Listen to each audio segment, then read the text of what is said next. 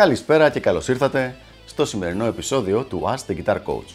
Σήμερα θα ασχοληθούμε με ένα θέμα που έχει σχέση με τη μουσική βιομηχανία και συγκεκριμένα με το πώς πρέπει να γίνεται η διαχείριση ρόλων μέσα σε μία μπάντα. Ένα θέμα πάρα πολύ σημαντικό, το οποίο δεν το συζητάει αρκετά ο κόσμος ε, όσο θα έπρεπε, με πολύ κακά τελικά αποτελέσματα. Με απλά λόγια λοιπόν, οι δημοκρατικές διαδικασίες σε κάθε τομέα, κάθε φορά μέσα σε μία μπάντα, είναι από τα πράγματα που θα διαλύσουν το συγκρότημα αυτό την μπάντα όσο πιο γρήγορα μπορεί να φανταστεί κάποιος. Αυτό δεν σημαίνει ότι πρέπει να υπάρχει κάποιος δικτάτορας ο οποίος να κάνει ό,τι θέλει μέσα στην μπάντα, αλλά πρέπει να έχουν δημιουργηθεί συγκεκριμένοι ρόλοι για τον καθένα, οι οποίοι να βοηθάνε να προχωράνε τα πράγματα και να παίρνονται αποφάσεις. Η δημοκρατία λοιπόν είναι κάτι πάρα πολύ σημαντικό γενικότερα και είναι και πολύ σημαντικό στη ζωή μας και στο πολίτευμά μας, αν το θεωρήσουμε δημοκρατία, ε, αλλά μέσα στις διαδικασίες λήψης αποφάσεων μέσα σε μία μπάντα δεν βοηθάνε πάρα πολύ. Πάμε λοιπόν να δούμε τι ακριβώς εννοώ με αυτό το πράγμα. Κατά την άποψή μου, κάθε μέλος της μπάντας πρέπει να έχει κάποιον ή κάποιους ρόλους. Δεν μιλάω για τους μουσικούς ρόλους, όπου εκεί όντως υπάρχει η δημοκρατία στο πώς θα γράψουμε τη μουσική και πώς θα την, θα τη συνθέσουμε, αλλά μιλάω για το υπόλοιπο μέρος της υπόθεσης. Για παράδειγμα, κάποιος να ασχολείται με τα social media της μπάντας. Κάποιος άλλος μπορεί να ασχολείται με οτιδήποτε έχει σχέση με τα γραφιστικά, δηλαδή με logo, με οποιοδήποτε είδους design, εξώφυλλα, τέτοια πράγματα. Κάποιος άλλος μπορεί να ασχολείται με το booking της μπάντας, δηλαδή με το να πού θα παίξουν, πότε και όλα αυτά τα πράγματα.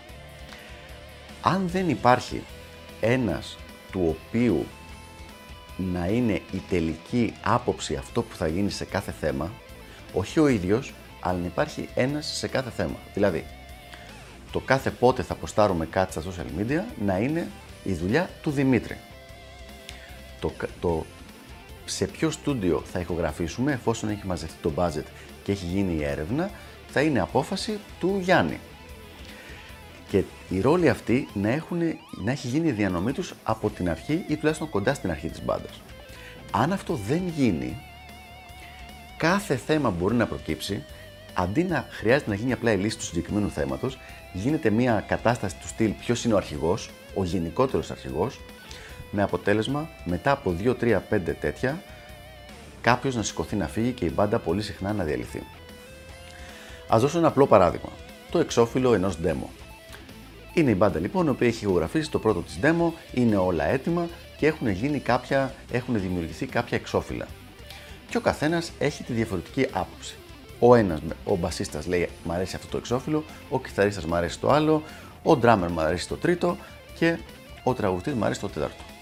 Τι θα γίνει τώρα; Άπαξ και δεν υπάρχει κάποιος ο οποίος να έχει γίνει αποδεκτό από όλους ότι θα είναι ο υπεύθυνος για τα γραφιστικά της μπάντας, όποια απόφαση και να πάρθει, οι άλλοι τρεις θα αισθάνονται ότι ο άλλος τους έκανε bullying. Δηλαδή ότι τους ε, πίεσε για να γίνει το δικό του. Αν υπάρχει μία συγκεκριμένη όμως ξεκάθαρη διρεκτίβα η οποία λέει οτιδήποτε είναι γραφιστικό ασχολείται αυτός, ο Γιάννης. Τότε αυτό που είναι γραφιστικό θέμα, ο Γιάννης φυσικά και θα ακούσει τις απόψεις των υπολείπων, αλλά η τελική απόφαση θα είναι δικιά του. Ακούγεται αστείο. Εγώ τολμώ να πω ότι ακούγεται και γελίο, αλλά έχουν διαλυθεί μερικές από τις καλύτερες και τις πιο ελπιδοφόρες μπάντες για τέτοιες χαζομάρες. Θα δώσω ένα παράδειγμα από ένα pop καλλιτέχνη ε, της δεκαετίας του 80 και 90, τον Rick Astley, που δίνει πάρα πολύ ξεκάθαρα τι μπορεί να συμβεί αν δεν υπάρχει μια πολύ συγκεκριμένη ιεραρχία στα θέματα αυτά. Όταν έκανε το βίντεο κλιπ του, το δεύτερο ή το τρίτο βίντεο κλιπ του αν θυμάμαι καλά, το μισό βίντεο κλιπ είχε περάσει σε μια διαδικασία καυγά ανάμεσα σε, ε, στο manager το δικό του και στο διευθυντή φωτογραφίας του βίντεο για το αν με το ρούχο που φορούσε θα έπρεπε να έχει σηκωμένα τα μανίκια ή όχι. Χάθηκε το μισό βίντεο κλιπ παραλίγο να μην γίνει καθόλου γιατί κάποια στιγμή ένας από τους δύο σκόθηκε και έφυγε γιατί αντί να είναι ξεκάθαρο αυτό το πράγμα, άρχισαν να μαλώνουν μεταξύ τους και ουσιαστικά δεν μαλώνουν για τα μανίκια του Ρικ. Μαλώνανε για το ποιος είναι ο αρχηγός εκεί πέρα. Αυτό λοιπόν που είναι πολύ σημαντικό είναι να είναι ξεκάθαρο ποιος είναι σε κάθε τομέα ο αρχηγός. Δεν θα υπάρχει ένας αρχηγός, θα, υπάρχει, θα έχει ο καθένας, το κάθε μέλος της μπάντας θα έχει τον τομέα στον οποίο είναι εκείνος ο αρχηγός. Δηλαδή, αν εγώ ας πούμε σε μια μπάντα και είμαι πολύ καλός στο να μπορώ να κάνω την ηχογράφηση, να είμαι καλός recording engineer. Τότε, οτιδήποτε έχει σχέση με recording engineer, η τελική κουβέντα θα είναι δική μου. Δηλαδή, αν έρθει ο μπασίστας και μου πει ακούω αυτό τον ήχο, ακούω και τον άλλον, ε, δεν ξέρω ποιο να χρησιμοποιήσω, θα διαλέξω εγώ ποιον από τους δύο θα χρησιμοποιηθεί. Που είμαι ο υπεύθυνος για αυτό το πράγμα. Το ίδιο θα συμβαίνει με το booking. Αν ο Δημήτρης, ας πούμε, που είναι παράδειγμα ο τραγουδιστής της μπάντας, είναι πολύ καλός, έχει αναλάβει το θέμα του booking και είναι καλός σε αυτό, αυτός θα διαλέγει το πού θα παίζουμε, το πού θα κανονίζουμε και όλα αυτά τα πράγματα.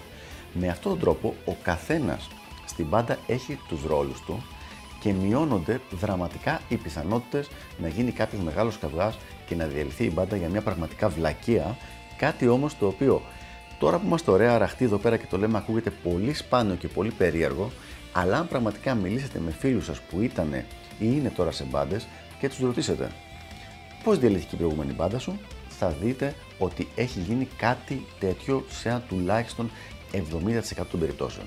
Δηλαδή, ναι, μερικές φορές υπάρχουν θέματα όπως στρατός, μετακόμιση, θέματα δουλειάς ή κάποιος πολύ σπάνια να χάσει τον ενδιαφέρον του για τη μουσική. Συνήθως όμως είναι κάποια παρεξήγηση όπου ένας ή παραπάνω μέλη της μπάντας αισθάνονται ότι κάποιος άλλος τους κάνει, ε, τους κάνει τον καμπόσο, τους κάνει τον αρχηγό και λένε δεν αντέχουμε εγώ αυτά και σκόνται και φεύγουν. Και έτσι διαλύεται την μπάντα και διαλύεται η ευκαιρία να κάνουν την πολύ ωραία μουσική που πιθανώς να μπορούσαν να είχαν κάνει.